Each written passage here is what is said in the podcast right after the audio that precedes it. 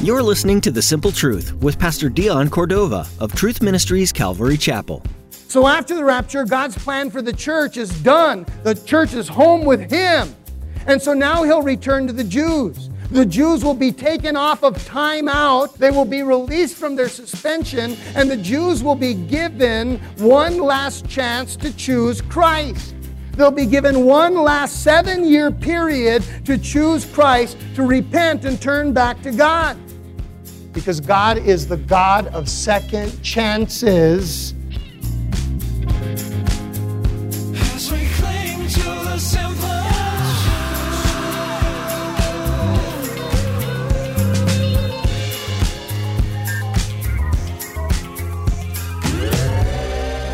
Remember when you were a kid and you could just say do over when you made a mistake and you could try it again? It's not that easy as an adult. Grown-ups don't often get a lot of do-overs, and our consequences are usually a bit bigger.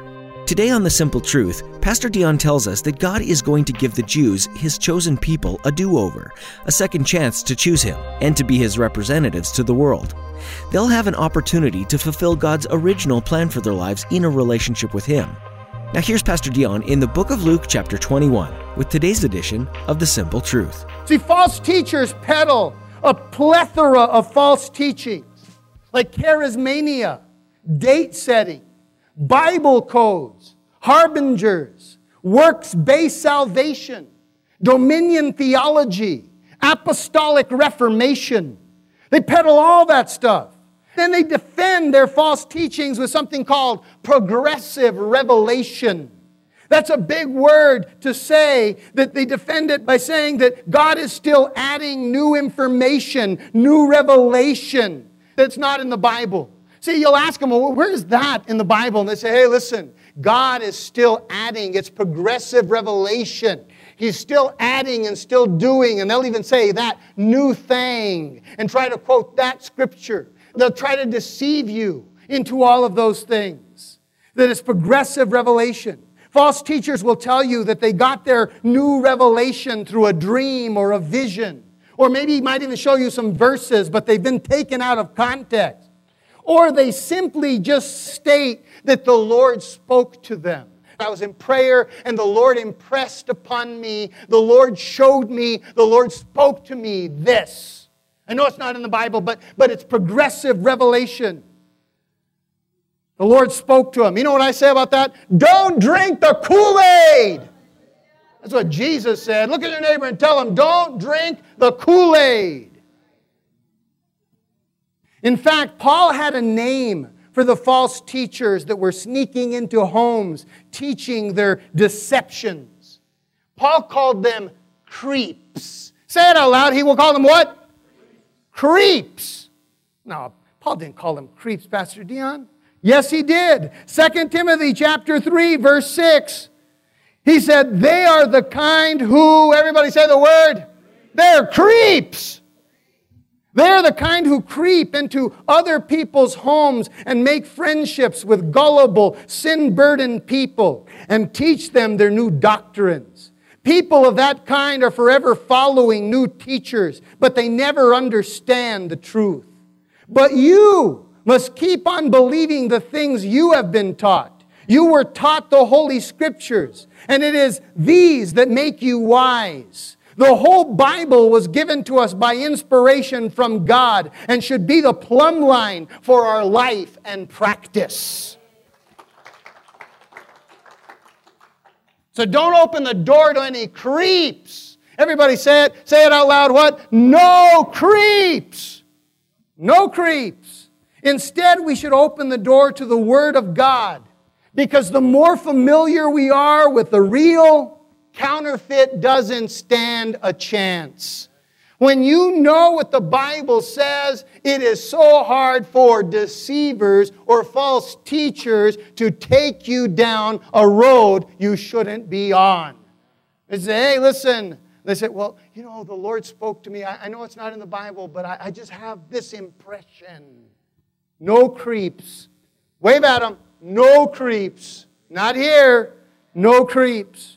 All right, so The second sign, the first sign Jesus said that we're going to see that we know that we're getting close to the end is an increasing amount of false teachers. And then Jesus says the second sign, the second thing that we're going to see is an ever-increasing threat of war. Say that out loud. What? A threat of war. That's going to be on the increase also. Threats of war. We have seen some saber rattling this year alone. Iran, Syria, Russia, China, the rocket man in North Korea. I mean, we've seen a lot of saber rattling, a lot of escalations, threats of war. And then there's the escalating threat from the Muslim extremist groups calling for the death of Christians and Jews. They're out there, and they have set their crosshairs on Christians and Jews. We are in the way of their global domination. Those Muslim extremist groups. They want to get rid of us. And that's a constant threat that is growing. And then Jesus said there's another sign that we're close to the end of the church age and the rapture of the church. Luke called them commotions. Say it out loud. What? Commotions. Commotions are the increasing, this word, everybody say it, natural disaster. So Jesus said, first of all, there's going to be this increase of false teachers and false teachings. Then there's going to be increasing threats of war. And then he says there's going to be increasing natural disasters. Earthquakes and hurricanes and tornadoes and tsunamis and floods and volcanoes and wildfires. Did you know that in the past 20 years alone, deaths attributed to natural disasters has increased 700%. There's a whole lot of shaking going on, right? A lot is happening. So listen, the disciples said, how will we know? We're in this church age. How will we know? We have this to look forward. There's a deadline, a maturity date where Jesus is going to catch away the church. How do we know we're getting close to that? Well, Jesus said there's going to be a steady increase, a continual increase of those three things, false teachers. And that's going to be the sign that it is very close. Look at your neighbor and say that we are at the door. We're at the door. So all those signs will take place. But Jesus said, when you begin to see all that and you know what's coming, the 7 years of tribulation, the apocalypse, all of that stuff, because he's about to explain what that is. And he says, hey, listen, if you hear about all that, you're going through that. Here's what he says. Don't be terrified. Jesus said it in the verse. Don't be terrified. Or what? Don't get spooked. Everybody said out loud. What? Don't. I have to throw that in just so that you'll get the picture. Don't get spooked. If you're at the door and you're seeing all that increase of, don't get spooked. There is a reason we believers shouldn't be frozen in fear.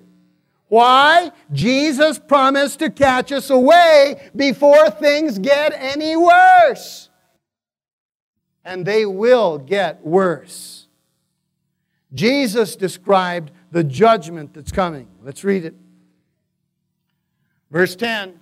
Then Jesus said to them, nation will rise against nation and kingdom against kingdom. And there will be great earthquakes in various places and famines and pestilence. And there will be fearful sights and great signs from heaven. Now I want to stop right there. Those are not normal earthquakes. It says great earthquake. Those are earthquakes so severe that it shakes the earth off of its axis. The powers or the signs from heaven is talking about asteroids that pelt the earth again and again and again.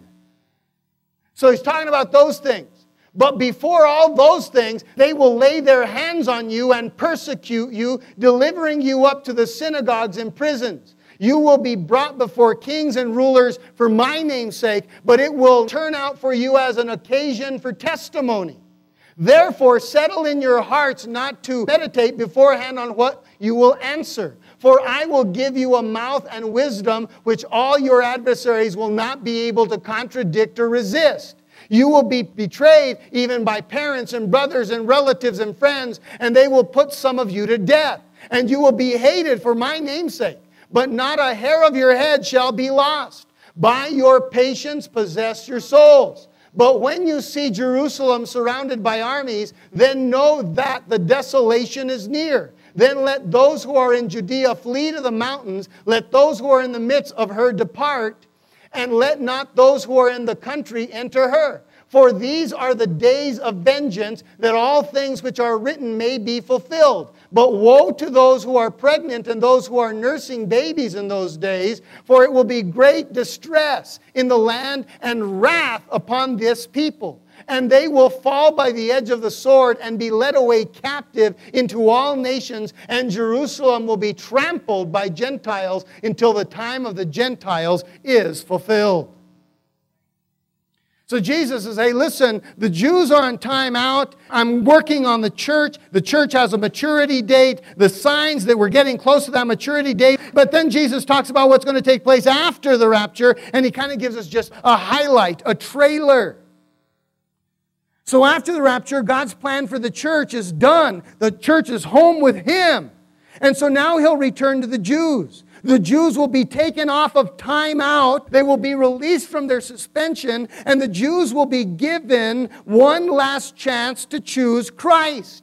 They'll be given one last 7-year period to choose Christ, to repent and turn back to God. Because God is the God of second chances. But this is their last dance. The last dance. The last chance. This is it. And Jesus describes this last dance, this last chance for the Jews. He describes it as that tribulation. That's the word he uses. Everybody say the word. What? Tribulation. Tribulation. This 7-year period is God's last-ditch effort to save the Jews and rebellious unbelievers living at that time. This is their last chance. Now he's going to give them the last wave of judgment called tribulation. God will spill out his wrath and his anger in hopes that they turn to him. And Jesus gave us a little preview in those verses. I like to call it like a movie trailer. How many of you guys like movie trailers? I love movie trailers that are interesting, that captivate you. They show enough of the movie to pique your interest, but not too much so that you'll still want to go. You know what I'm saying? And Jesus does that. He kind of spills out there kind of a movie trailer of what's going to happen during this period. John, in the book of Revelation, gives us all the details. He shows us the movie of what's going to take place in those 7 years.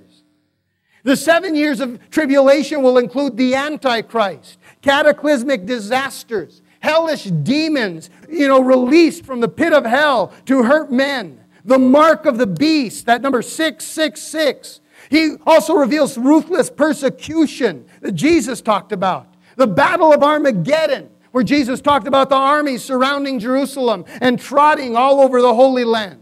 And then he talks about Jesus' second coming. It's all there in the book of Revelation, in HD if you want. It's terrifying when you read it. But as believers and followers of Jesus, just like we shouldn't get spooked with the increasing tensions that we're going through now, just like Jesus said, hey, don't worry about that. We also don't have to fear the horrific judgment that is coming on that side. Why? Well, because God has the rapture plan for us, right? In fact, here's a verse. Because there are some Bible teachers, a few, who will tell you that the church is going to go through the tribulation. We are going to go through God's judgment. So you better get ready. You better get your basements all filled up with prepper stuff, because we're going to go through it. But wait a minute. Here's how Paul explained it to his congregation.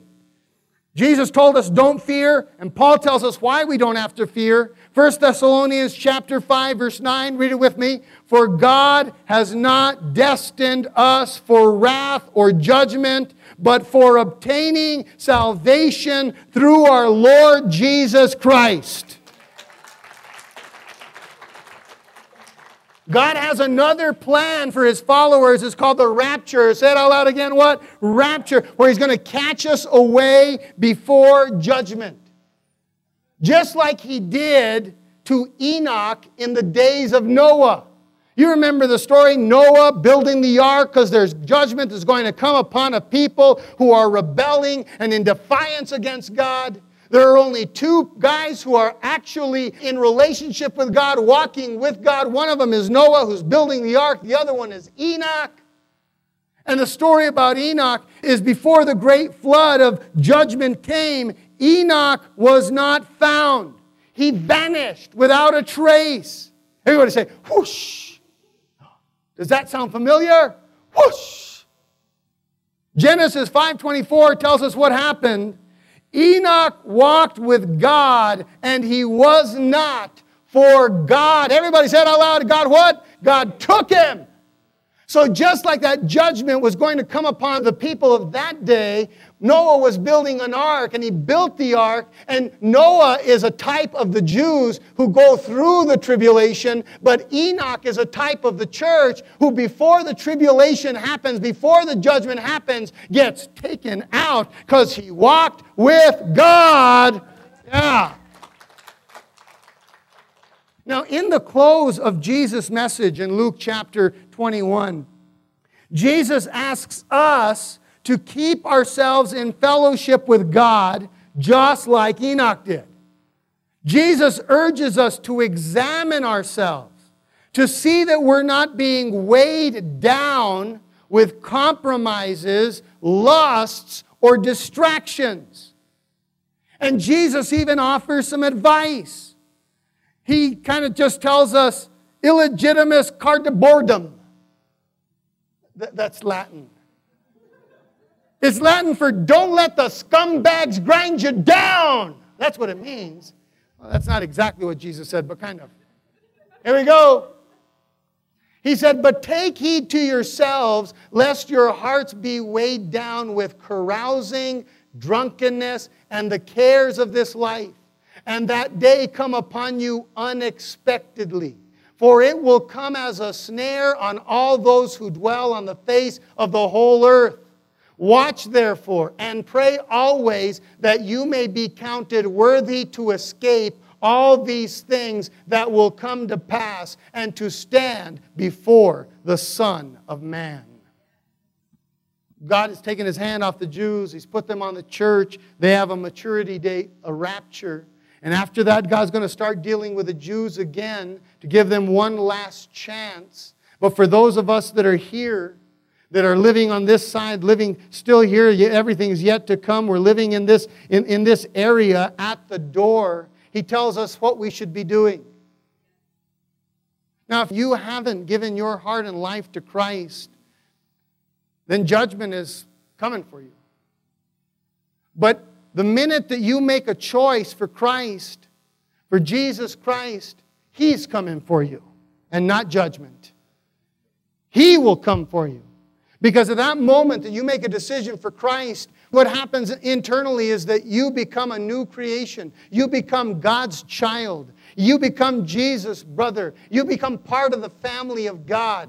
Therefore, He claims you. You are His. And you are not destined to go through judgment, but to obtain salvation. You guys got it? So if you haven't given your heart and life to Christ, judgment's coming for you, but you can change that. You don't have to be afraid of it. You can change it right now because Jesus made it possible. All you have to do is just say, I choose Christ. I give my life over to Christ. That's the first step. And now Jesus is coming for you and not judgment.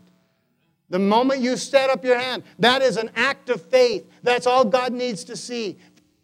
Now there's a message here for the rest of us. We've been waiting for the coming of the Lord, for the rapture. But some have, over time, Christians become distracted. They get weighed down with stuff. Things that weigh you down in your relationship with Christ from the excitement, the enthusiasm, the expectation. Some of those might be relationships, might be secret sins, might be a variety of things that you know. Jesus said, examine. Get rid of those things. In fact, Hebrews chapter 12 and verse 1 says, "Let us lay aside all of the weights and sins that so easily trip us up." Let us get rid of them. It's weighing you down. He said, "Let us lay aside all of those weights and sins that so easily trip us up, so that we can run with endurance the race that has been set before us." If you realize, you know, if the rapture happened, I mean, I'd go, but I'm not excited about it. Because I haven't really been living the way that I should. I haven't really been as committed as I should in my relationship with the Lord, in my involvement at church, in my involvement with the body of Christ, with my reflection out in the world. I haven't been it. Maybe it's anger. Maybe it's, like I said, a relationship. Maybe it's just your attitude. Trashy. It's time to start shaving that stuff off, getting rid of it and throwing it aside. Maybe it's the pursuit of money. Maybe it's a pursuit of a career. Maybe it's whatever it is. He said, "Let us lay aside every weight that so easily trips us up, looking unto Jesus, who is the author and finisher of our faith." Let's get rid of that and start focusing more on Jesus. And we are never in a better place or in a more opportune place than we are in the history of time than right now at the door. This is a time to be focused on the Lord. Excited, enthusiastic, sharing our faith and shining to the public. Not gossiping and complaining and criticizing. So if that's you, don't wait. Start dealing with that. Let's deal with that right now. You know what it is. Hold it in your hand right here in front of you. I'm serious. Hold it in your hand right here in front of you. Whatever that is, you name it, you know it. And Lord, I'm leaving this here today. I am letting go of this thing that's weighing me down in my relationship with you, that's keeping me from a devotional life, that's keeping me from being a fruitful Christian, that's keeping me from growing and changing. I'm letting this go right now. I'm leaving it here so that I can be free to serve you, free to worship you, free to share about you, so that I don't feel guilty or hypocritical. I want to run this race. We've only got a little bit more time, so Lord, I pray that I do it. Say that prayer right now and lay it down. Let it go. Leave it here. You walk out in the newness of life. I like the way Paul told the Colossians. He said, get rid of those old clothing, that old stuff, and put on the new man, which is in Christ Jesus. Amen? Amen. It's like Superman. You know, you're pulling off all that old stuff, revealing the real spiritual life on the inside. Whatever's got you weighed down to this world, to this life, cares of the world, the deceitfulness of riches, the lust of other things. Strip it off. Leave it here. As we cling to the simple truth. We're so glad that you joined us today for The Simple Truth. Pastor Dion Cordova has been sharing from the book of Luke, one of the narratives of Jesus' life on earth. Luke's perspective emphasizes the human interactions that Jesus had, his time spent caring deeply for people, no matter who they were or what their story was. Jesus cares for you in the same way. He knows what your background is, but that hasn't changed his opinion of you. He just wants to get to know you and show you what unconditional love is. His grace is big enough to cover all of your sins, and he's offering you a new life today. We'd love to tell you more, so please give us a call. We'll share how Jesus can impact your life forever and what steps you can take to begin a relationship with him. Our phone number is 505-753-4363. That's 505-753-4363. We'd like to encourage you to get involved with a local church as well. This will be a place that you can ask questions, learn more about Jesus, and find support as you grow in your faith. Are you in the Espanola area? If so, we'd love for you to come visit us at Truth Ministries Calvary Chapel. We meet on Sundays and Wednesdays for a time of worship, Bible study, and fellowship. Find out more and get directions to the church by visiting tmcalvary.com. That's tmcalvary.com. Our time with you is coming to an end today, but we want to thank you for tuning in, and we hope you'll join us again for more from Luke right here on The Simple Truth.